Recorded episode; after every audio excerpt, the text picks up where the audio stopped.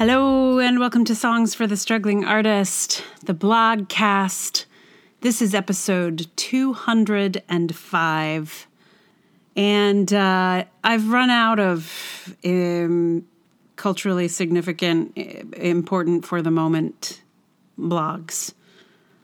I mean, I've written a couple of things that no one should ever see, uh, but uh, so those are not g- going anywhere. Um, but other than that, it, uh, I'm going back into the back catalog here. I'm going to actually go in the order of things as they were written, or more truthfully, how they in the order that they were published in. Uh, so yeah, so today's blogcast is is not. Uh, not of this moment, shall we say. If you need something that is not of this moment, this is one hundred percent not of this moment. Not only, like, I think this blog was written before the pandemic and then published, you know, now, so during the pandemic, uh, and I'm blogcasting it um, now in the middle of the police state uh, revolution. So... Uh, it's it's not it's never the moment for this particular one, but but it's I'm just, it is it is the moment in terms of it. It's like it's up, it's the next one up, it's the next one on the list. So so here it comes. Um, anyway, uh, it is called "You Have Theater, I Have The Bachelor." Note. This is another one of these that I wrote a few months ago and just couldn't figure out how to adapt for this moment. I suppose all I could add is what I wrote in my previous blog about appreciating even the worst theater more now. I don't dislike theater so much at this moment because there is none. But I hope it, it will be back soon for me to dislike just as much as before. Anyway, here are some thoughts from before. I'm an artist who tends to hang out with other artists, so I sometimes have trouble making sense of, or being made sense of by, non-artists. Sometimes I discover how dramatically different our worldviews can be, such as when an acquaintance of mine said something like, "You have theater, I have The Bachelor." It was sort of a joke, but I think to them it felt like a real equivalency. It helped me see that there are probably many who believe that my relationship to theater, to writing, to the arts, is like being a fan of something, or having a hobby they really enjoy. This explains a lot. Because for me, and for a lot of artists like me, dedicating our lives to our artistic process or craft is nothing like a hobby and nothing like being a fan. We don't do it because it's fun or we like it. Most of us do it because we have to, because anything else is a pale imitation of the life we want. Most artists love and hate their art in equal measure, in a complicated relationship of adoration and despair. Is your relationship to The Bachelor so complicated? Or do you just like to watch it on a Monday night? Did you sacrifice any hope of a normal life for your love of The Bachelor? Did you forego a decent job with a decent salary for a shot to audition for a show? Did you skip having a family because it would be so hard to balance with your love of the show? Did you throw yourself on the mercy of the world with hopes that it would take your offering of your sweat, your blood, your labor, your practice, your nerves, your time, your hopes, your dreams, and return them to you in some form? Did you do that for The Bachelor? No? Then what we have is a little bit different. I'm not a fan of theater. I don't like it. One of the greatest American poets, Marianne Moore, wrote a poem called Poetry that begins, "I too dislike it." To someone who hasn't dedicated their life to an art, it might seem weird to dislike the thing you've dedicated your life to, but to me, it's the most logical and poignant experience of being an artist. I too dislike theater. I love it more than anything, and it breaks my heart over and over and over. I dislike it a lot most of the time. I've sacrificed any semblance of a normal life for it, and that choice feels as though it was made for me so long ago, I never really had a choice about it. I too dislike it. There are things that are more important beyond all this fiddle. Maybe you do feel like that about The Bachelor. I don't know your life, and I mean no disrespect to Bachelor fans who feel deeply about their show of choice. But being a fan of something tends to be different than a lifelong commitment to an artistic practice that will break your heart. Enjoying knitting is one thing. Dedicating yourself to knitting a scale model of New York City in surrealist colors is another. One is a hobby. The other is an art. I think it may be important to understand the distinction, especially as it relates to support for the arts. People who believe the arts are fun hobbies are not inclined to support them. They think, no one supports their model train hobby. Why should they support the theater or ballet or musicians or whatever? And the answer is because they are not the same. They're not the same. They are not the same.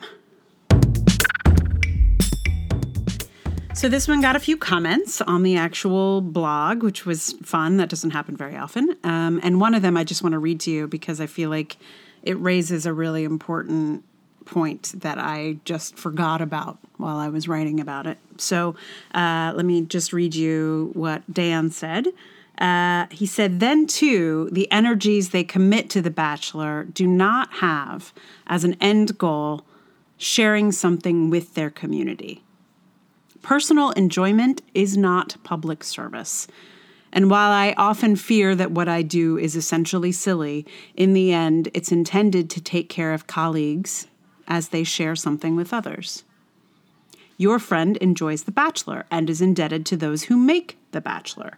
So there's also some muddying of the waters in our ecosystem where some arts, or let's say some stories, are subsidized so that those who consume them needn't think of helping pay for them. Their chosen stories simply float effortlessly out of the ether.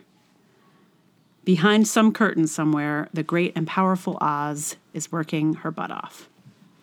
So that's what Dan said, and I felt like it was a really important uh, uh, aspect of what I was talking about.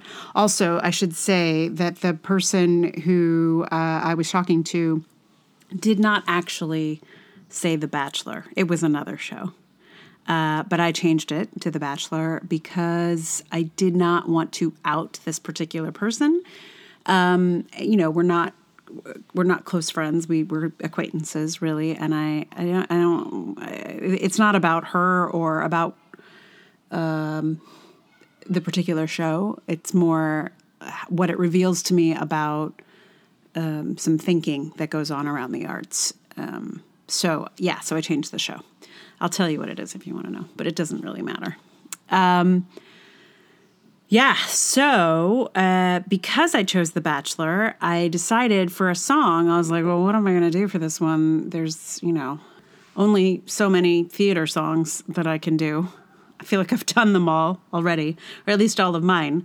Um, so I was like, is there something about like a bachelor? And then I remembered Aimee Mann has this whole album called Bachelor Number Two, which I somehow just never paid that much attention to when it first came out. And even though so many people that I uh, admire, like, loved it, I just never got into it.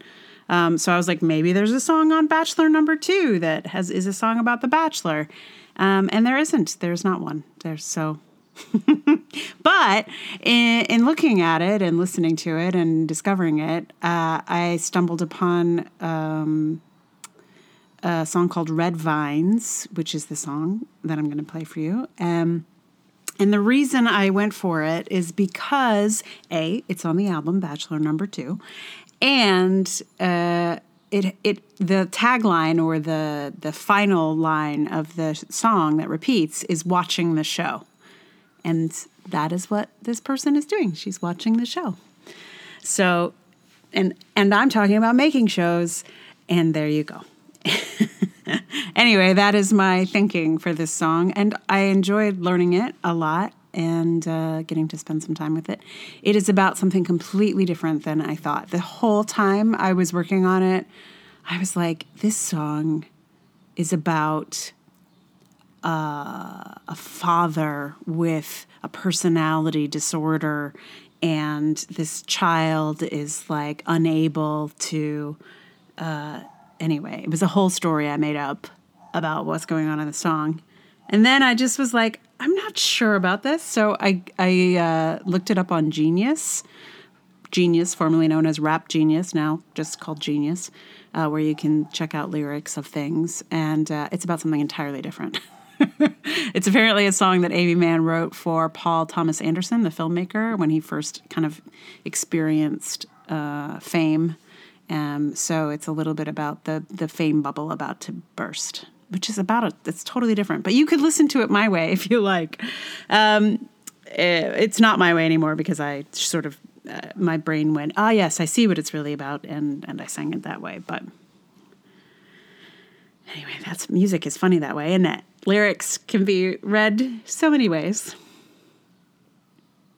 So before I play it for you, uh...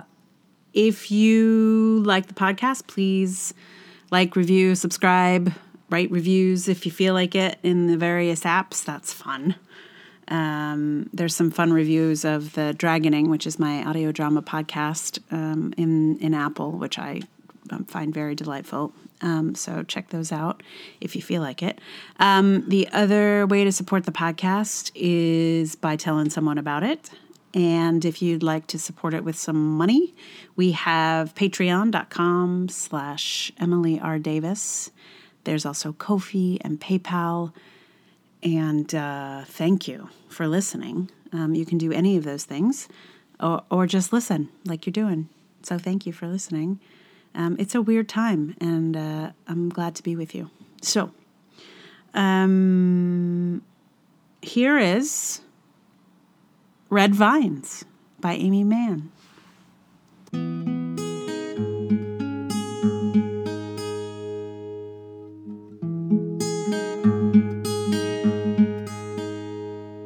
They're all still on their honeymoon. Just read the dialogue balloon. Everyone loves you. Why should they not? And I'm who knows that Disneyland's about to close. I don't suppose you'd give it a shot, knowing all that you've got are cigarettes and red vines. Just close your eyes, 'cause baby, you never do know. And I'll be on the sidelines with my hands tied, watching the show. Well, it's always fun and games until it's clear you haven't got the skill in keeping the gag from going too far. So you're running around the parking lot till every lightning bug is caught, punching some pinholes in the lid of a jar while we wait in the car with cigarettes and red vines. Just close your eyes, 'cause baby, you never do know. And I'll be on the sidelines with my hands tied, watching the show. Tell me, would it kill you? Would it really spoil everything if you didn't blame yourself? Do you know what I mean? Cigarettes and red vines. Just close your eyes, 'cause baby, you never do know. And I'll be on the sidelines with my hands tied,